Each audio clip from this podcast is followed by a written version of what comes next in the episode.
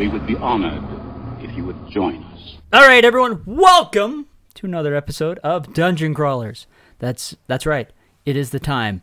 It is the place that you have been waiting for. That's right. It is time for The Rad Dome. Turkey Bowl edition. That's right. And if you didn't know, you know, Alton does that with his voice automatically. It's the coolest thing. It's the weirdest He just kind of wobbles his throat way he talks, and it just comes out that way. I spent months in a monastery up in the mountains trying Yes. to get all this down. You know, they talk about throat singing, and that's really only one of a 12 part course that I had to take. One in 12 parts. for ninety nine ninety nine. only for that one part. Anyways, uh, yeah, we've t- we mentioned this before. Uh, we wanted to do something fun for the Thanksgiving holiday, and we were talking about ah, we should probably do a rad dome. But then, you know, the idea of a turkey bowl came up. You know, almost every year, someone is doing some form of a turkey bowl, uh, where you're getting together with friends and family. You're out in the cold, in the snow, freezing your butt up, but having fun playing football. Uh, but in this case, we're doing it Rad Dome style, and and Alton's put together something special. So I'm going to turn it over to him uh, to begin the epicness that is the Rad Dome.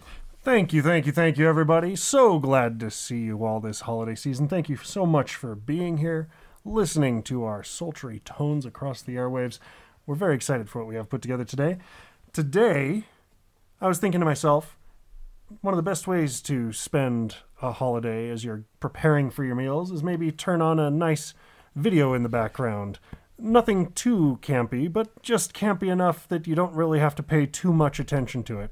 These are going to be things that we love, that just sit in the back of our minds for the rest of the year, that we crack jokes about, still critical parts of our culture, but we are hoping that we can take some of these key lead casts from our favorite movies and think about maybe how they would do as they're together over the holidays. And with that, as always, there are three categories in which our contestants will be pitted against each other. The first is R for resoluteness. How united and unshakable is your team in achieving its goals over the course of their franchise? Uh, make sure that you bring concrete examples in this category, as it's going to be very important to me. Next, for A, arc attainment. Uh, you need to be able to show how each team has, has helped their members grow over the course of their franchise and how that growth would give them a leg up against the other person's team. And finally, D, for danger. In case you haven't figured out the pattern now, D is always for danger. How do you do that? It's a skill. It's a blessing and a curse. It really, really is. But at any rate, that final round, you're going to be going back and forth to figure out which team would come in and clean up the other based on their ability to work together. You're going to need to be ready to improvise in a back and forth about taking shots at the other team, one character at a time. So, before the episode today, we got everybody together. I put together a list of various movie franchises from which people could select their rosters, and I did eliminate a few key characters uh, just to try to help keep things a little more fair. Uh, but nevertheless, our contestants have come ready to the table uh, because Krebs won the last Rad Dome. Uh, he will be able to choose first, and he elected to play first in round R. Or, excuse me, he elected to choose his team first. And so Dan got to choose whether he wanted to go first or second for R resoluteness, and he chose to go seconds. So in round one, we have Krebs representing the main cast members of Firefly. Most specifically, we're allowing Malcolm Reynolds, Kaylee Fry, Jayne Cobb, Inara Serra, Wash River, and Zoe against Dan, who will be bringing Bill, Ted, and Death to the table. Um, again, this round is resoluteness. It is all about trying to show how united and unshakable your team is in achieving its goals over the course of its franchise. Krebs, you have two minutes. The crew of Serenity have been brought together through disparate circumstances. Mal Reynolds and Zoe, of course, lost the battle in the Valley of Serenity when they were still part of the Browncoats.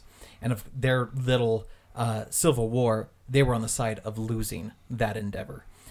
But from that point forward, Mal and Zoe live their lives trying to survive in a world they did not create. It's exactly the opposite of what they wanted. Uh, they are excellent at picking up those characters who are broken and then building a family out of that.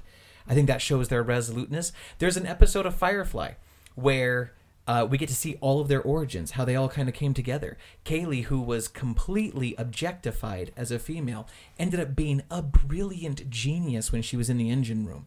You have uh, a preacher who obviously has the background of a very violent military individual. Now he's living a life of spirituality and peace and only fights as a last resort. These all show uh, depth of. Commitment to their individual endeavors and their individual life missions. And then, of course, you have Simon, Tam, and River. Simon, who is literally a genius, and River, who makes him pale by comparison. He spends his life protecting a girl who is possibly the most powerful force in the verse. We have an episode of Firefly where we start off with Mal Reynolds buck naked on a rock, and all he says is, Well, that could have gone better. And then we get to see how he gets to that point, and in the end, they still achieve what they set out to do. Uh, he keeps his crew alive, he keeps his crew safe, all while committing various crimes against their uh, unified enemy. And the crew never lets go of each other. Interesting, interesting. Now over to Dan. Let's hear a little bit about Bill and Ted. Now, as a reminder to our listeners out there, uh, each uh, member of our team here does get a chance to represent first, and then afterwards, each will get to make a rebuttal to the other on their points. So, Dan, give us a little bit on the resoluteness of Bill, Ted, and Death. How unshakable is Bill and Ted? They are so unshakable. They are high school students. In the beginning, that everyone discounts them. No one believes in them except for one man who travels back in time in a telephone booth. Many of you may be going, "What the crap is a telephone booth?" Well, once upon a time ago, there there were these odd things called telephone booths, and if you watch Superman, you'll see that he ducks into one and uh, magically appears out in his uniform. But I digress.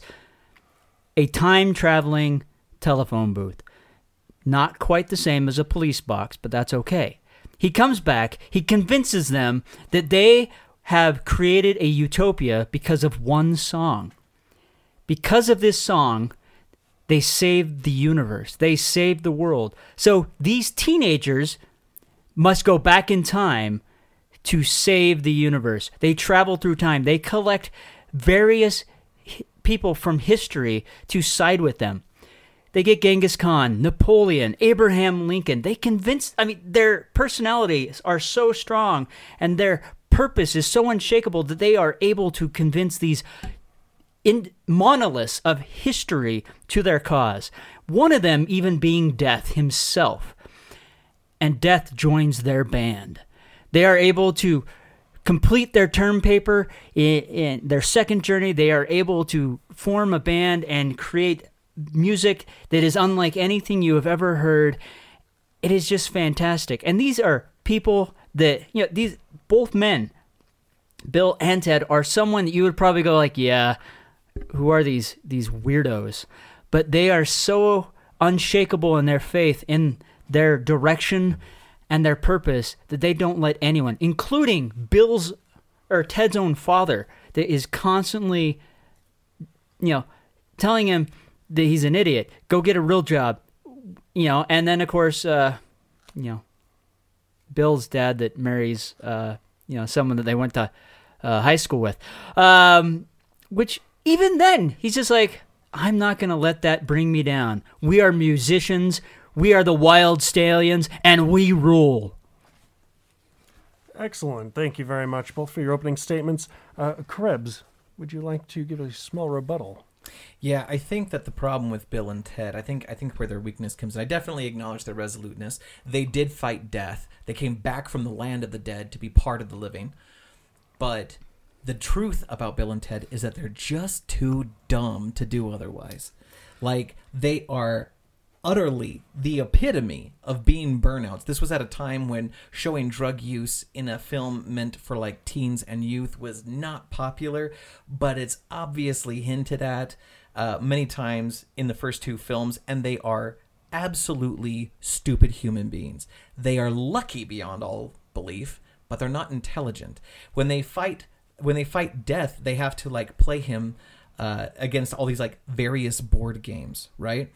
Uh, but it ends up that the death they have in this film is a patsy anyway, and just can't seem to win even a simple game of checkers. I think they even lose a game of life, ironically, right? Uh, or he loses a game of life. And then uh, if you look at the third film, where are they? They are musicians, but they're playing bands and bar mitzvahs, and they still, in their 40s, have not done the thing they were told they were going to do.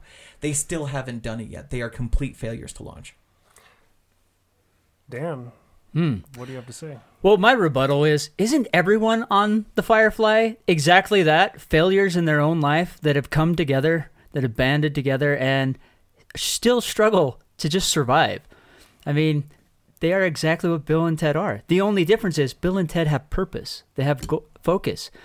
You know, the the crew of the Ser- you know, of the Serenity is just aimlessly wandering around the universe just trying to find food, you know, a job so that they have gas in their tank so they can get to the next planet. They don't have any focus or aim. But Bill and Ted do. They have a purpose, and even though you know they're playing bar mitzvahs and that, they still know they have to write that song. They have to complete their task, and even though there's a falling out with death, they still they make up. They bring death back into the band, and they create the song with the help of others, and restored the you know the universe. Fair enough, fair enough. Excellent. Well, I will definitely be taking some time to tabulate on all of this, but as always, each of you will get a chance to score the other person. Um, so we're going to start with the crew of the Firefly. Krebs, on a scale of 1 to 10, what's the honest ranking you'd give your team? Let's see. Scale of 1 to 10 for resoluteness. Um, I'm going to go strong with an 8. They live in a constantly hostile environment because they're on the losing side of history. Um, and now they're transporting uh, a bioweapon made by their enemies that they have come to consider family and must protect at all costs. If you take that through the film Serenity, which uh, Joss Whedon has said was essentially a synopsis of the second season that he had planned anyway, um, they all take turns saving. Is shown across the entire story arc from season one through the film. Dan, how would you rate the crew of the Firefly on a scale of 1 to 10? Oh, as much as I love this franchise, I would have to go a three. They are Whoa. constantly bickering with one another. Jayne is trying to wrestle power from Mal. Uh, you know, Inara is not on board. She's taken off. She's there. Uh, you know, they don't know what's going on uh, with the doc uh, and, and his sister. There's they're they're not a cohesive unit. Um, you know, which in my mind, when you say resoluteness and united and unshakable, they are the farthest thing from united and you know a unified front. They are very. Yeah, all it takes is a few things, and Jayne's off on his own. You know, look, you know, looking for his gun. Him and Vera. Yeah, him and Vera are gonna, yeah, they're gonna take over. So, I don't feel like they are that resolute, united team that they could be. Excellent. Uh, Dan, Bill and Ted on a scale of 1 to 10. Bill and Ted, I think they are an eight. You know, it, it, even though they are not the brightest matches in the matchbook, they are very united. They are there for one another. Even when they add in death, uh, they they have their goal, and they are willing to bend and break time, space, and all reality to reach that goal. And we definitely see that in the third movie, where they try to go visit themselves all over the place so they can get that song. Uh, for Bill and Ted, honestly, I think I would give them. I think I would give them a six, and the reason is they only get that focused when some time traveler from the future comes back to tell them exactly what they've accomplished. They can't tell them how to do it. They can't tell them. They can't give them the answers. But they come back and they tell them, "Hey, you did this thing, but now we need you to do it. You haven't done it yet, but you're going to. But you need to do it now." And so, if they're lorded over by some future person who already knows the outcome, then they'll do the thing. Um, it makes me really curious um, you know, if if they actually would have pulled it off had they not had babysitters from the future come back to the past. And I think Kristen Schaal's presence in this in the third movie suggests that if she hadn't come back, maybe they never would have gotten around to it. Excellent, excellent. Thank you both for your time on this so far. Doing a uh, quick tabulation of some of the points here, and uh, we will talk about the bonuses at the end as to what really came to everything here. But a, a couple of thoughts that I had. I definitely do appreciate um, the uh, the crew of the Serenity. Everyone wants a little serenity in the holidays. It's just what we look for. Um, and and although I very much do agree that there is a lot of interesting drama and character complexity, this is cranberry sauce that's still coming out of the can for me. Um, the turkey is out and done, and although failure may bring us together, it often brings us together at Denny's Diner. So something to consider there. And, they have no chocolate milk or turkey. it's true. Regular milk is fine. Yep. Um, and at I'm so end, glad you got that reference right there. and and at the end of the day, um, I don't feel like they're not, or I feel like they're not really aiming; they're just misbehaving. Um, on the opposite side of things, uh, Ringo Starr is a beautiful man, He is. not a doctor. Nevertheless, he is someone who I would consider to be excellent in a phone booth. Um, this is really a swan song, even though we're looking for turkey. And Lincoln, who did join the adventure, to your point, certainly knew how to cook one. Yes, he did. Now, fighting death isn't something that I necessarily consider wise. This is really how you get a holiday on drugs, and that's how the movies feel to me. Though I did enjoy the third movie, and there's something important to be said about having three movies over 40 years versus a canceled TV show and uh, half a film, kind of. um, so, uh, with all of that in mind, uh, I actually do have to give this round to Dan. Bill, Ted, and Death. Take Yay. round one. There it is. Now, Beautiful victory, Dan. Good. Excellent. In Oh, round yes. two, we are talking about arc attainment. Yes. Now, arc attainment, you guys are going to need to be able to show how each team helped their members grow over the course of their franchise and how that growth is going to give them a leg up against the other team. In round two for arc attainment, Dan will be going first, representing Ghostbusters. Specifically, the four main leads Egon Spangler, Dr. Peter Venkman, Ray Stantz, and Winston Zeddemore against Krebs, who will be talking about Galaxy Quest. Specifically, Mathesar and Gwen DeMarco, Jason Nesmith, Guy Fleegman, and Sir Alexander Dane. Keep in mind that this is not the persona of the characters themselves on the TV show that is a historical document. The document. actors. It's the actors themselves. Um, and so I did allow Mathesar to be included as part of that crew because I think that it helps to uh, round out some of the nuttiness with just a little bit of flavor.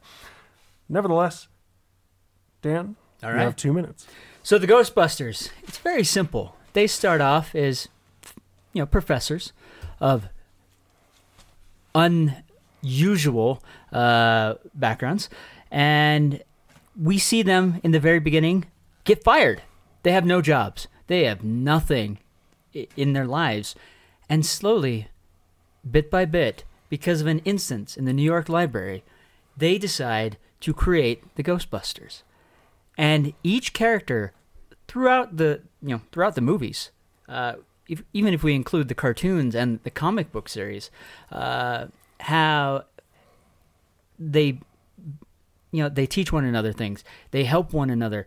Uh, you know I'll just limit to the movies. We see character growth um, in, in peter venkman that goes from kind of a uh, douchebag womanizer to someone that is actually cares about his team, cares about other people.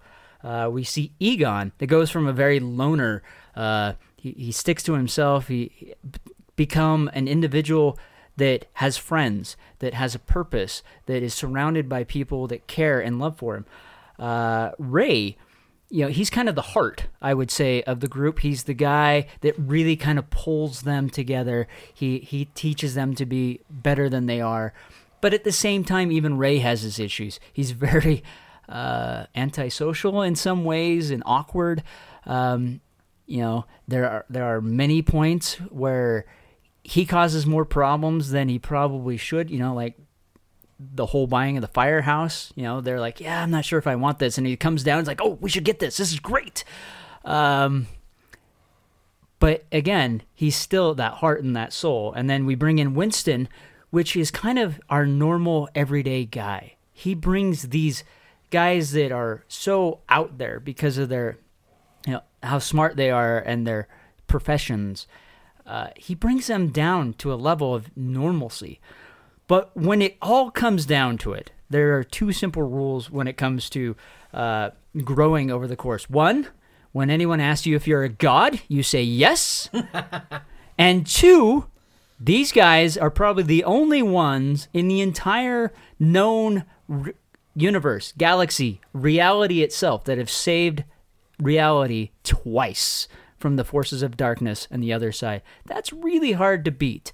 And you can only do that when you have a moral compass like Ray, when you have ingenuity and, and ingeniousness of Egon, you have a charismatic leader like Peter, and you have the everyday Joe that holds it all together like the wonderful glue that he is, Winston. Excellent. Krebs, you have two minutes. I've long loved the Galaxy Quest film because of its breadth of arc. Uh, you have, in the very beginning, you have a troupe of actors, people who are paid to deceive to to portray people they are not. They are there to portray human experience in various scenarios. And we start with this group of star trek like uh so uh, the star trek like troupe of actors that are playing various characters in this sci-fi show that is long since dead but of course still has a fandom. And the only thing that ever brings them together at the same time is a paycheck and a convention. They're not really there for each other each one of them is there for their own sustenance. Some you know you have some friendliness in the group but of course jason uh, jason nesmith who uh, is played by um, tim allen uh, he plays the captain on the show, and of course, his ego trumps all things, right? But then they meet an actual alien race. They're taken onto a ship that is manufactured after their show's vessel. Everything on the ship is modeled after their series that they lived for a decade, you know, and then, uh, and then they have to overcome first their disbelief. They know that the show they've made is fake, but now they're on a real vessel, really in space, with real aliens in real conflict. They must transition from being actors who deceive to actors who are now playing a very real role in the lives of another species. Over that time, they overcome their own quibbles and uh, their own pride, their own character shortcomings. Gwen takes her role on the ship seriously, um, even though she knows it was uh, an objectified, sort of trivial token piece. Um, uh, Alan Rickman's character, uh, Sir Dane, he uh, overcomes the tropishness, uh, the, the the sort of um, the pride that he takes in his acting that makes him despise the things that he has to say. He uses that to comfort another creature as it's dying, to give it like his dying wish. Um, he fights real aliens. And of course, you get to Jason Nesmith, who goes from being a stuffed shirt of a captain to being a real leader among his people, sacrificing his life, activating the Omega 13, coming back from all that and saving everyone, and then congratulating his team on being an actual team. I think that shows an enormous character growth across every character. Thank you very much. Dan, rebuttal. Oh, you know, this is a really hard one because you have a great crew, um, and it is a great movie. There are a few things that are lacking. Uh, unfortunately, Gwen, I don't really feel like she ever grew in her character. She did the same thing she did previously, repeated the computer. Yes, that was her one job, but she didn't really try to change it.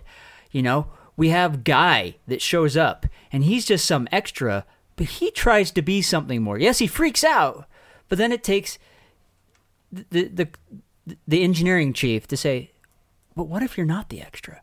You know, the engineering chief, he definitely he grows, he he evolves. I definitely agree with you that uh, Jason Nesmith, Tim Allen's character, does grow. Does, so does Alan Rickman's because he, you know, he's gotten to this point where he's typecast into this character and he's stuck and he hates it. But then it takes the death of this alien that does believe in him more than he believes in himself to really wow, this character has meaning, which is really sad because you know how many hundreds of thousands of other fans that have come to him adoring and show it saying how much they his character has meant it takes someone dying in his arms to finally come to that realization and that story you know come to that point um, so it's really tough I, but i would have to say those are the minor things that i don't see those that's the failure so it's really hard to to argue against you on this one uh, because you do bring up some good points. These characters do have some great arcs. Most of them, some of them lack, and that's kind of where I would say that it's not a full, you know, bouquet of flowers, but it's pretty dang close. Krebs, a rebuttal. First, to rebut that uh, that comment, and, and by the way, thank you for acknowledging some of the character shifts there. Um, Mathesar. Mathesar is an alien who comes from a race that does not understand what pretending is or Yeah. what or what imagination is.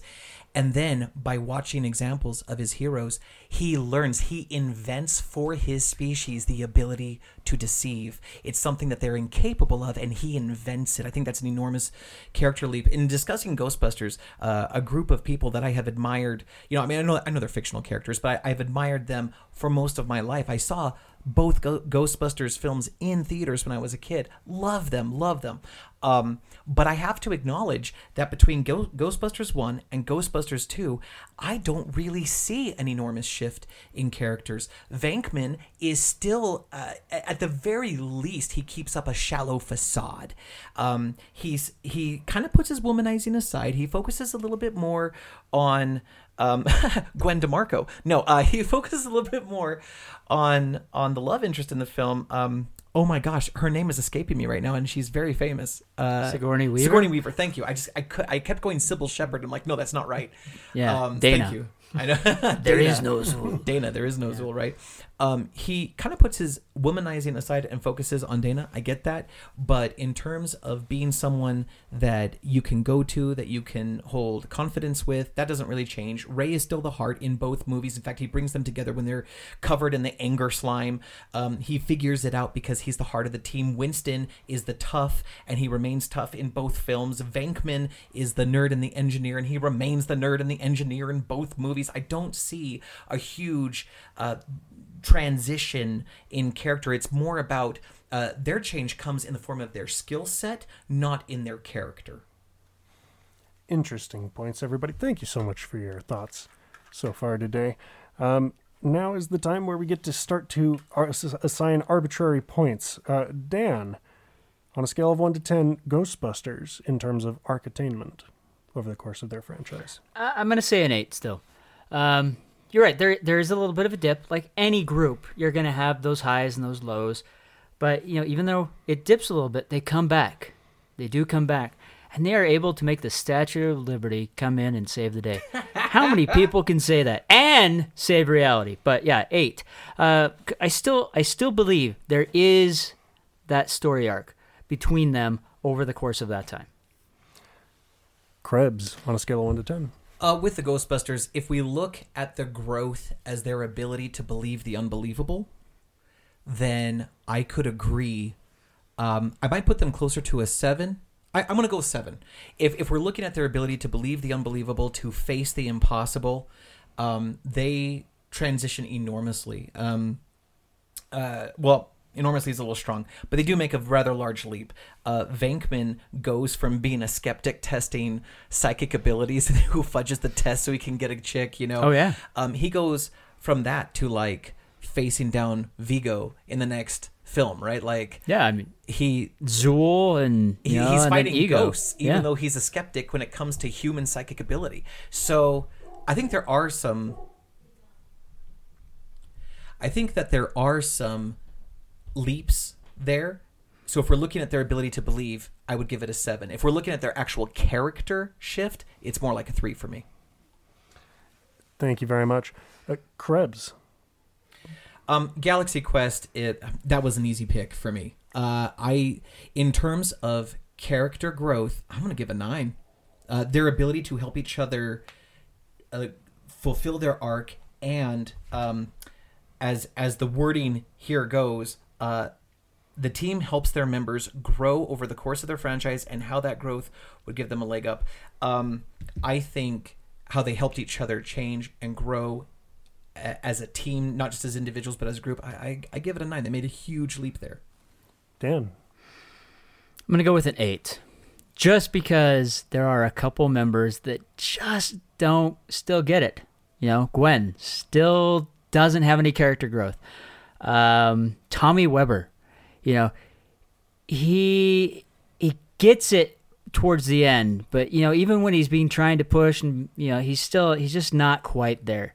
I think everyone else does a great job at growing, uh, especially with the help of everyone else uh, in the team. It's just those couple uh, that really don't fulfill their their need and their destiny. That's true. Tommy's growth comes in the form of being able to pull out of space dock versus dodge mines. Yes, right? like that's yeah. his growth. That's it. Um, which I would, if we could have seen more, I, I think we'd be closer to a nine. if it was an actual series versus a movie, I think we would have Yeah, seen more. yeah. Yeah. Excellent. Thank you both. A couple of quick notes for you. Uh, I, I do appreciate you mess you mentioned the fact that uh, the Ghostbusters started in a pretty low spot. Yes. Uh, Professors X, all of them. Uh, and unfortunately, even though some of you may say that you ain't afraid of no bloat, this film has not aged particularly well. and perhaps with a little less time in the ecto cooler before it came back out, it might have done a little bit better. Um, also, the uh, uh, I know that we're not talking about that particular crew, but uh, the reboot does not. No, no, no, no, no. That's that's not even. That it. doesn't exist. No, no, no. Okay, happen. okay, that is a paranormal movie. That's it. Yep. But the new one, the new third film, looks amazing. when it comes out, we'll see. We'll see. But there is something uh, very important that did earn you a number of bonus points. Uh, one of the secret items that I was looking for is uh, the reference. Uh, uh, what? How do you answer when someone asks you if you are a god? Yeah. And uh, The answer is always. The answer is always. Yes. And so you can uh, do that with your voice too. I know it's awesome. it. and so that did earn you a grundle of bonus points. Um, uh, however, there are still some ghosts in the closet for me, so You're right. That's Don't- fine. don't don't feel too confident in that. Oh, I forgot Um, about Slimer and everything else. Dang. on on the opposite side of things, um, I I do very much. Uh, uh, Though I though it's not a trope that I personally relate to, I know that it is an extremely relatable position to be coming to your first contact family dinner pretending to be something that you're not. Um, and that that really creates sometimes an unconventional arc, let's say, uh, in which you leave bits of your old self behind.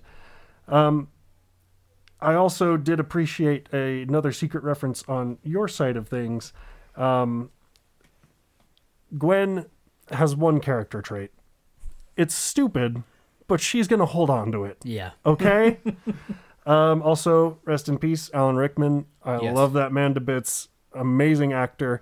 And uh, I've spoken many times with my wife about how I think that there could be a uh, Galaxy Quest sequel, and it would have to open at uh, his character's funeral Yes. with a line of people in costume, each coming up one at a time, muttering by Grabthar's hammer as they walk past the casket. You shall be avenged. and just having somebody quietly shake their head and, and say he, he he wouldn't want this any other way, and everybody just turns and looks at him and says, "No." No. No. Um, but uh, that does score you an Omega thirteen bonus points. So Thank you. congratulations Wait, there. did you just undo the last 13 seconds of my points? He did. you lost all those points. and your entire argument. No. but uh, nevertheless, round two goes to Krebs. I am not surprised by that, to be honest, because uh, they are definitely a you know that's that's a powerhouse team. Really, uh, it is really hard. I don't I don't care who you are. When you're comparing Alan Rickman to Bill Murray, I'm going to lose.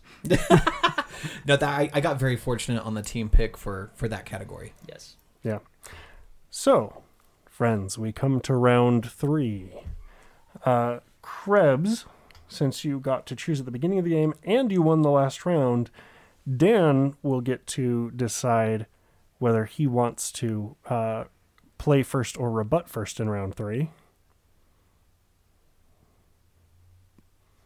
Uh, uh, you just confused me. Would you like to make opening statement first, or would you like to make the rebuttal statement? So, do you want to go first or second in the opening statement? Well, I obviously want to go second. There you go. There you Okay. go. Okay, I was confused because like rebuttal. Wait a minute, Th- those are together. Yeah, that's Yeah. second. Yeah, I get so, it. uh, the reason that I ask this is because we're introducing some new and complicated rules for round three. D for danger. Take it. Take it. I hate danger. danger. So, uh, each of you had a uh, group, a specific number of characters uh, in front of you. You will each need to ultimately choose three of them. Here's how this is going to Done. work this is going to be a rapid fire round. You get uh, minimum of 30 seconds, no more than a minute, to be able to, in this danger round, have one of your team members enter the arena and make a move against the opposing team.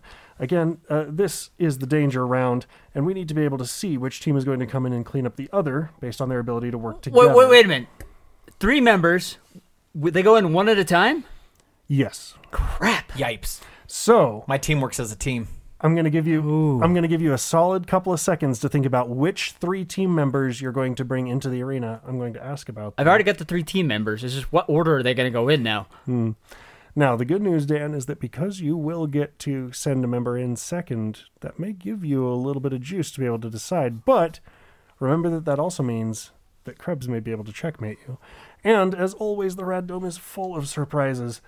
There are secret points to be earned, as well as low blows and things that the crowd may or may not like. So, with that in mind, uh, Krebs, who are your three people? Out of the cast of Little Shop of Horrors, the 1980 something Rick Moranis remake, I chose Audrey, Audrey 2, and Seymour. And Dan. So, uh, because I'm going with the cast of Labyrinth, I have picked Jareth, Ludo, and Didymus. Oh, that's going to be a hard fight for me. Jareth, Ludo, and Didymus. Yes. Jeez, Benezus. Excellent. I think this is going. to I think that this is going to be a fairly fun fight. A hush falls over the arena. The lights go down for a moment, and the spotlight shines in the center. Good evening. Up first in the arena, coming from Little Shop of Horrors. Audrey, in her 1950s Donna Reed dress, enters the arena from the west. And what is the shot that Audrey would like to take at the opposing team? She fires super empathetic victim female at your team. Now, the reason this is effective is because Jareth is moved by the beauty of women. Ludo is also a protector of, of the female species. And Didymus, with his chivalry and code of honor, will absolutely do no harm to Audrey. But if they do, there are consequences. Hmm. Excellent. And then from the opposite side of the arena, someone enters. I'm going to be sending in Ludo Interesting. because, along with Ludo, comes his howling ability to bring in rocks, to pour down out of the arena to surround Audrey. He will howl and bring the rocks down and surround her so that she is trapped. He will no longer be in, entranced by her look. And not only that, eh, she doesn't look quite like Sarah, so that's okay. Plus, not only that, as the rocks come in, the bog of eternal stench will surround her, trapping her in the fumes of nasty, gory, the worst ever cutting the cheese, passing the gas, farting, whatever you want to call it, she will be trapped there in that stench where she gags and chokes and falls to her knees. Uh, objection. Putrescence. Okay. Ludo cannot control the bog of eternal stench, only rocks, and only the rocks in the environment. He can't craft them. That- That's fine. The rock, the rocks come in, but they would have come from the bog of eternal stench, thus still carrying the stench. The rocks will stink. If those are the rocks he summoned, th- those rocks will stink. Yes. Fair enough. So, Ludo and Audrey are both in the arena. Audrey trying to look simple and plain, and oh, I'm don't just a hurt simple me. goyle. Let's be friends. Oh, this is even better.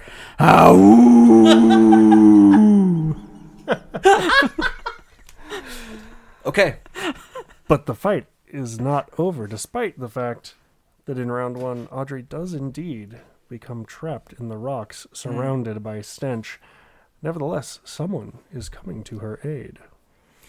That would be Seymour, who enters the scene with a fire axe. You see, Suddenly, Seymour. suddenly Seymour.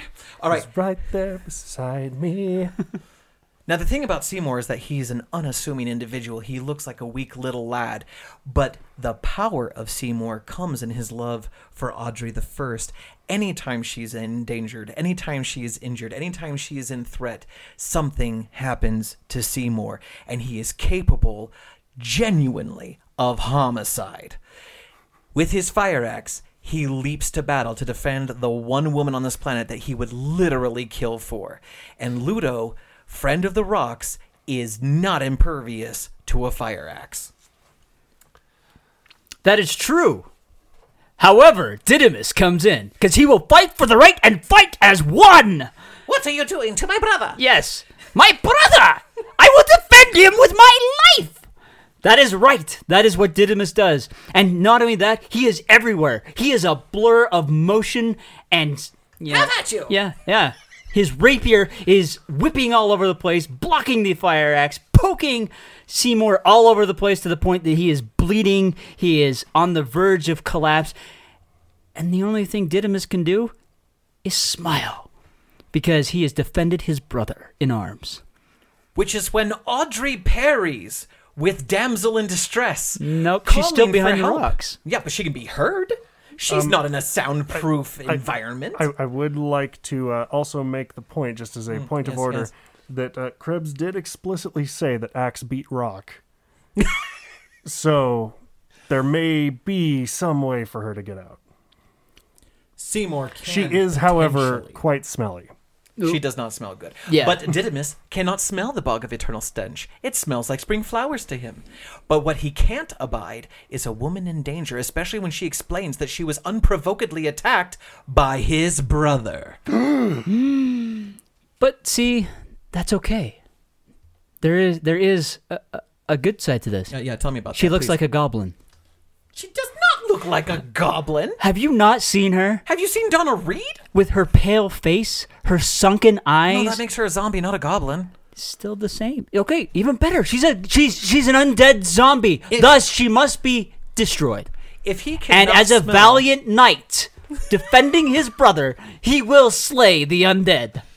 if he can't smell the bog of eternal stench, and if he can look on Ludo as a brother, he can hear the cries of a woman and, and have compassion.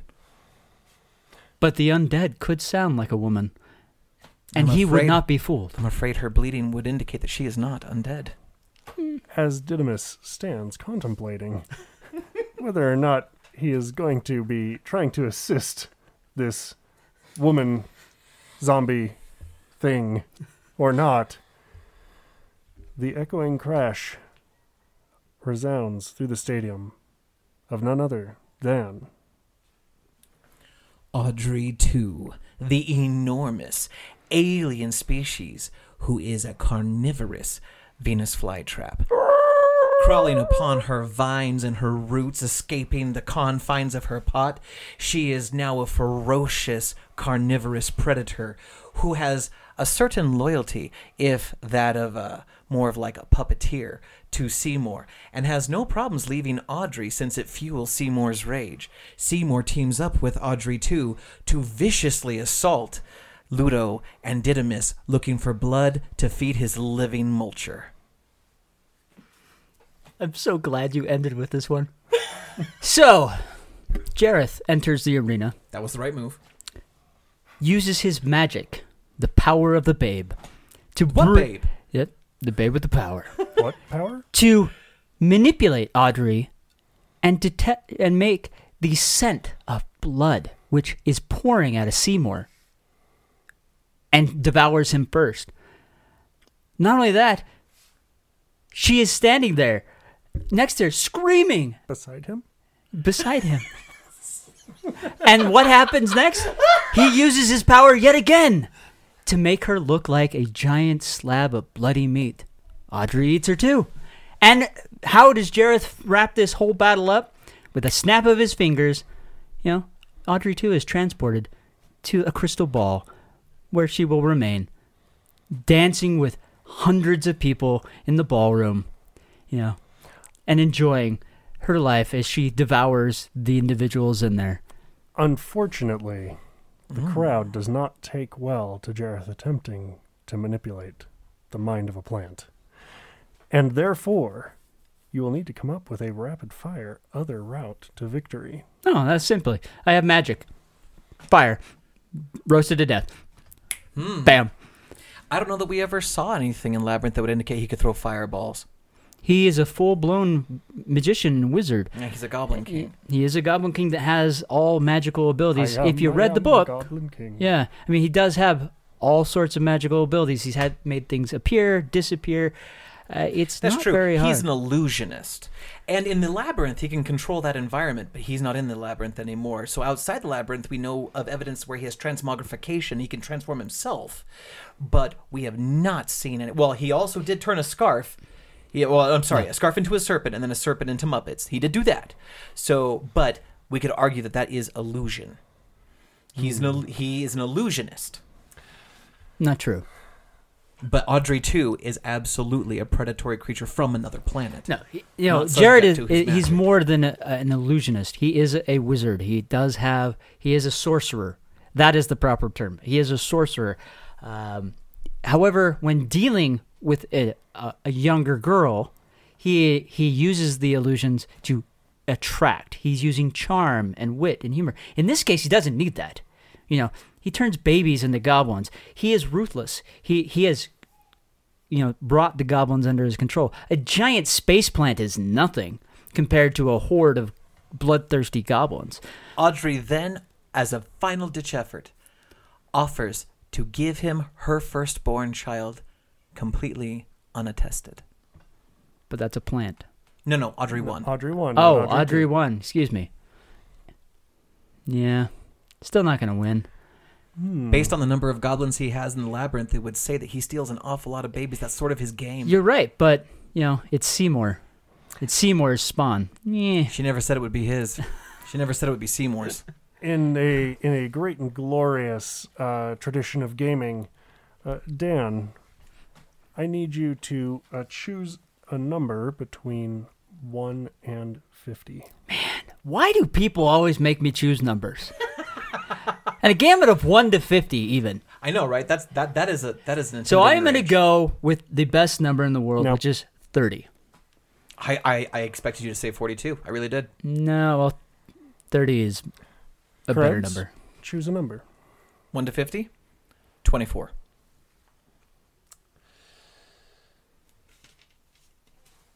We are I now equidistant.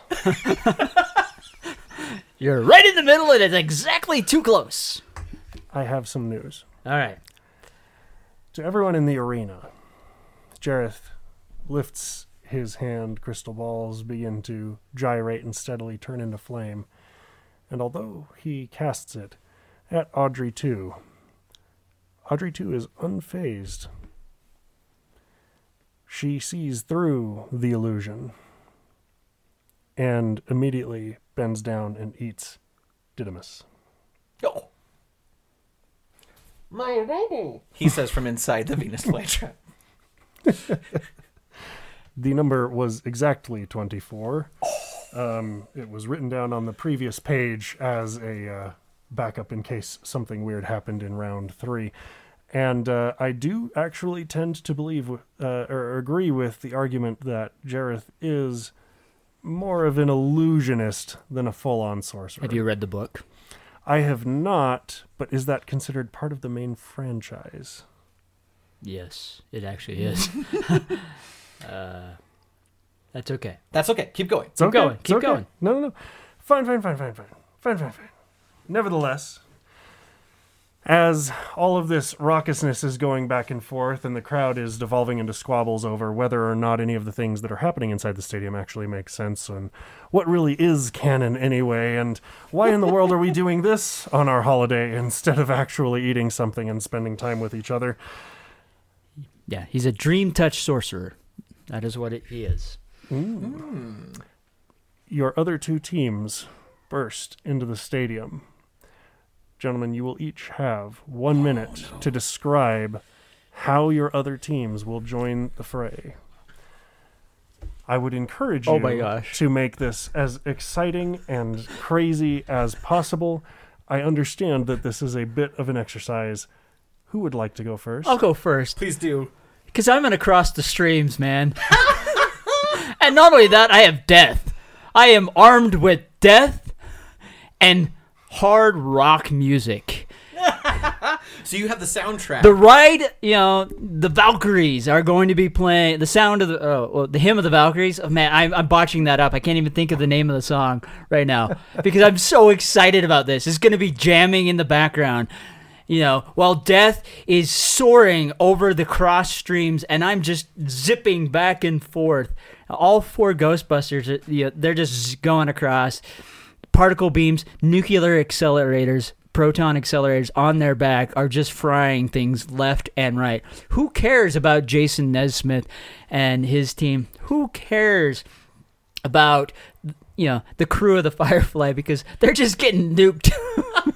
and death all death has to do is touch them. Bink and they're all dropping dead. You would think so, except that the Firefly team has River Tam. With her psychic ability and her precognition, she's able to du- duck, dip, dive, and dodge the entire time.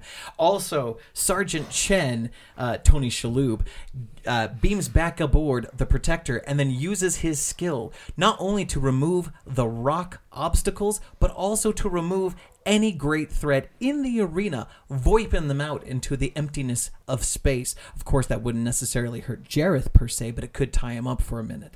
Uh, and that uh, the Firefly crew can then run in with their several firearms and explosives. Thank you, Jayne, for bringing the grenades today. Lobbing bullets and explosives at their enemies all throughout the arena. Mm. In all of the chaos, it's entirely unclear who would win at present. And so, we will leave it on that cliffhanger. Friends at home, please do the best to extrapolate from that chaos. But nevertheless, there is something even more important than story right now, and that is points. I just have to say, can you kill death? He's already dead. But you can beat him at checkers. and apparently there are rules. So Krebs, the danger category for the Little Shop of Horrors crew on a scale of 1 to 10. um I really had to stretch. Uh I I felt like they had a good team cohesion because one begot the other in terms of strength. Um but uh if I in terms of danger, the danger really comes from Audrey 2. She carries she's the carry there. Second is Seymour and Audrey is really just the bait. I'm going to go with uh, 7 because Audrey 2 is a ferocious alien predator. Dan, 1 to 10 for Little Shop of Horrors. Little Shop of Horrors. I'm gonna have to disagree. The most danger of that entire team is Audrey. Two. Seymour, 2. to Audrey two. You're right. Audrey one, not much. She's bait. She gets beat up, knocked around by a dentist. You know, and it takes Seymour to kill him before she finally does anything. Seymour is manipulated by a plant. That doesn't go very well. I mean, intelligence wise, it's pretty low. I'm sorry. Yeah. Uh, so Audrey 2 is the bulk of that danger. I'm going to have to go with a 6. I'll be honest, I thought you were going to go with a 5. Yeah. So I'll take the 6. I'll, I'll go with the 6 because, you know, it is a giant e- man eating She's plant. an alien. Yeah, and Yeah. she's an alien.